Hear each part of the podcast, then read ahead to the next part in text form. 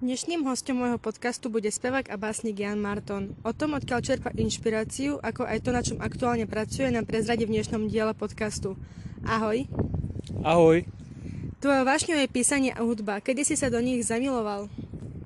Tak keby som to mal presne datovať na nejaký presný čas, tak e, asi nejaký, nejaké také tie ten rok 96, 97 a 98 to prepuklo tak, tak úplne celkovo.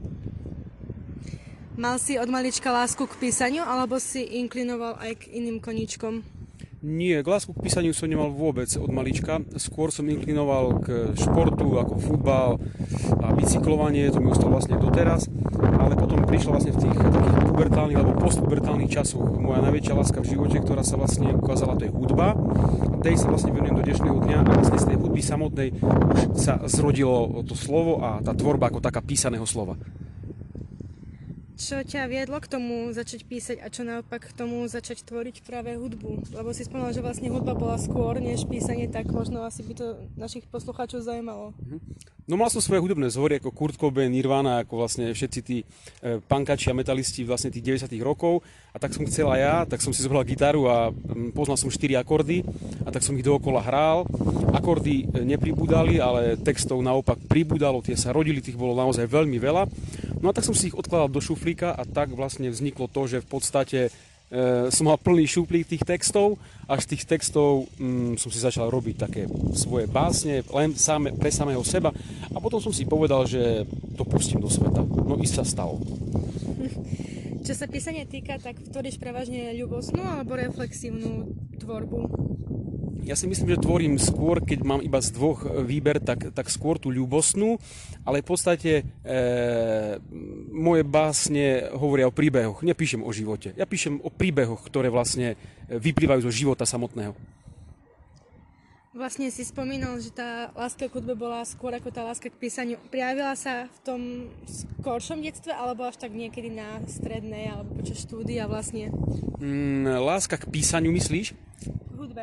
Láska k hudbe, láska k hudbe sa prejavila na tej strednej škole. Tam vlastne sa to zlomilo. E, počul som prvýkrát Abu a tam ostalo vlastne už to, že vlastne bude to nemenná moja láska. Potom prišiel Beatles, a, ktorú vlastne, do ktorých ma zasvetila moja mama a už som išiel vlastne si po takej tej rokovej e, šnúre až metalovej a do dnešného dňa, keďže ja nemením záľuby, tak vlastne na tom fičím s láskou. Odkiaľ čerpáš inšpiráciu a kto je tvojim takým vzorom? Uh, inšpiráciu čerpám vždy a všade, aj momentálne teraz, určite mi niečo prichádza, vlastne z čoho čerpám. A čo sa týka nejakých mojich vzorov, tak uh, určite je to z pubertálnych čias uh, básnik a prozaik Charles Bukovský a vlastne samozrejme aj slovenskí autory Miroslav Válek, Joško Urban, nemôžem naozaj zabudnúť a Takisto vlastne je to tá bytnická literatúra, kde som začínal, či je to Ginsberg alebo Laurence Ferlinghetti a na nich som nejak takto vyrástal pubertálne ako autor. Samozrejme mojou takou nejakou e, ja, ja som oplýval a vlastne aj oplývam teraz vášňou pre nejakú takú, takú rebeliu, takže vlastne tam sa to aj prejavovalo v tých mojich textoch, ale aj napriek tomu, že mám tie svoje vzory, tie svoje idoly, tak e, e, snažím sa byť sám sebou a tvoriť vlastne podľa seba a podľa toho, ako ja cítim a to dám takto von. Čo, alebo kto ťa počas tej tvojej tvorby okrem týchto spomenaných autorov ovplyvnil nejaké situácie alebo tak? Mhm. Tak e, určite ma ovplyvnili vlastne rôzne e, citové veci, ktoré sa mi udiali v živote. Veľa tvorby som venoval žene, e,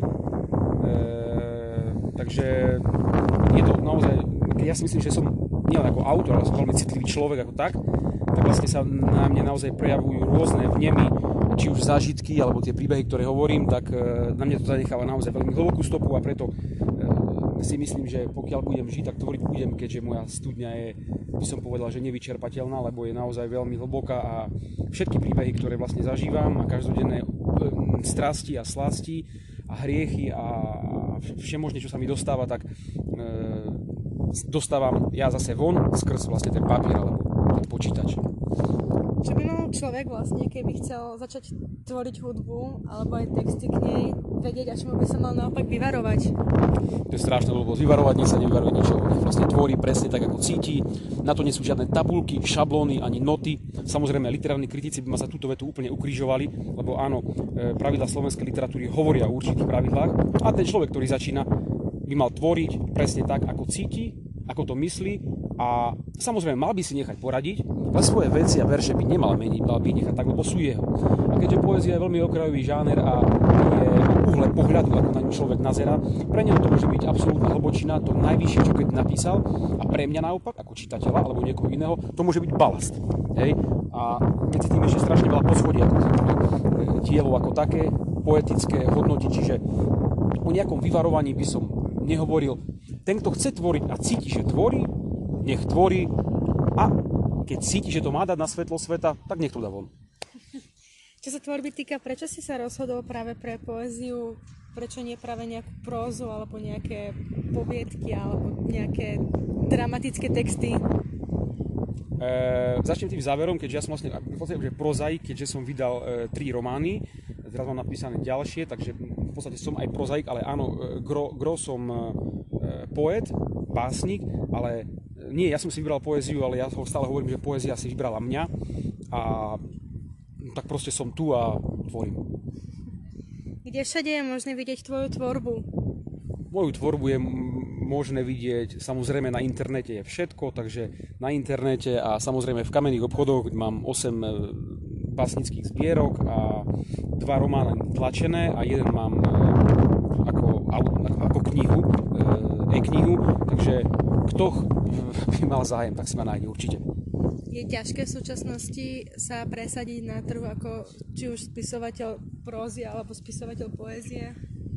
Tí, čo plačú, že je to ťažké a že ľudia to nevedia pochopiť, tak e, oni nevedia zaujať.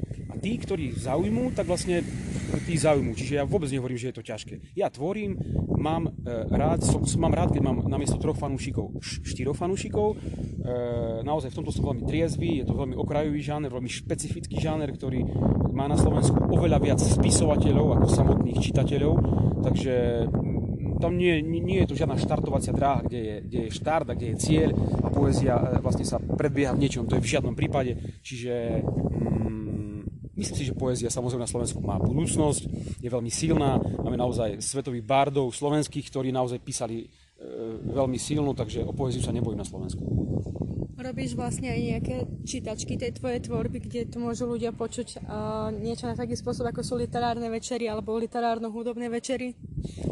Gro môjho vystúpenia na Slovensku je vlastne s Paľkom Hiraxom Baričákom, kde vlastne som jeho pravidelným hosťom na jeho prednáškach a kde vlastne tam vlastne e, prezentujem svoju hudobnú stránku, aj poetickú a potom samozrejme robím si aj svoje veci, kde takisto sa to týka hudby ako takej a čítania mojich básní.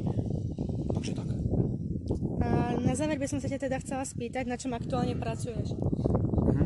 Takže e, aktuálne pracujem v podstate mám, napísané, e, mám napísaný román nový a ten vlastne pomaly sa ním prehrízávam, čiže vyťahnem zo šuflíka a pomaly ho čítam. Potom mám napísanú zbierku poviedok, ktorá v podstate uzrie svetlo sveta na budúci rok, kde v podstate prvýkrát mením vydavateľa. E, a samozrejme mám, mám, mám tóny básni, ktoré vlastne sú pripravené už na dve zbierky, hotové ako, ako tak. A mm, No to je všetko. No a tvorím piesne samozrejme doma, keď mám čas, zoberiem si gitaru a, a hrám, lebo to milujem. Takže mám toho fest veľa. Ja by som sa ti chcela poďakovať, že si prijal takto na v podstate rýchlo, keď nemáš veľmi čas, takýto kratší rozhovor, pozvanie. A vy ako ste mali možnosť počuť aj taký básnik a tvorca piesní, akým je Jan Marton, je len obyčajný človek ako my ostatní s obyčajnou tvárou.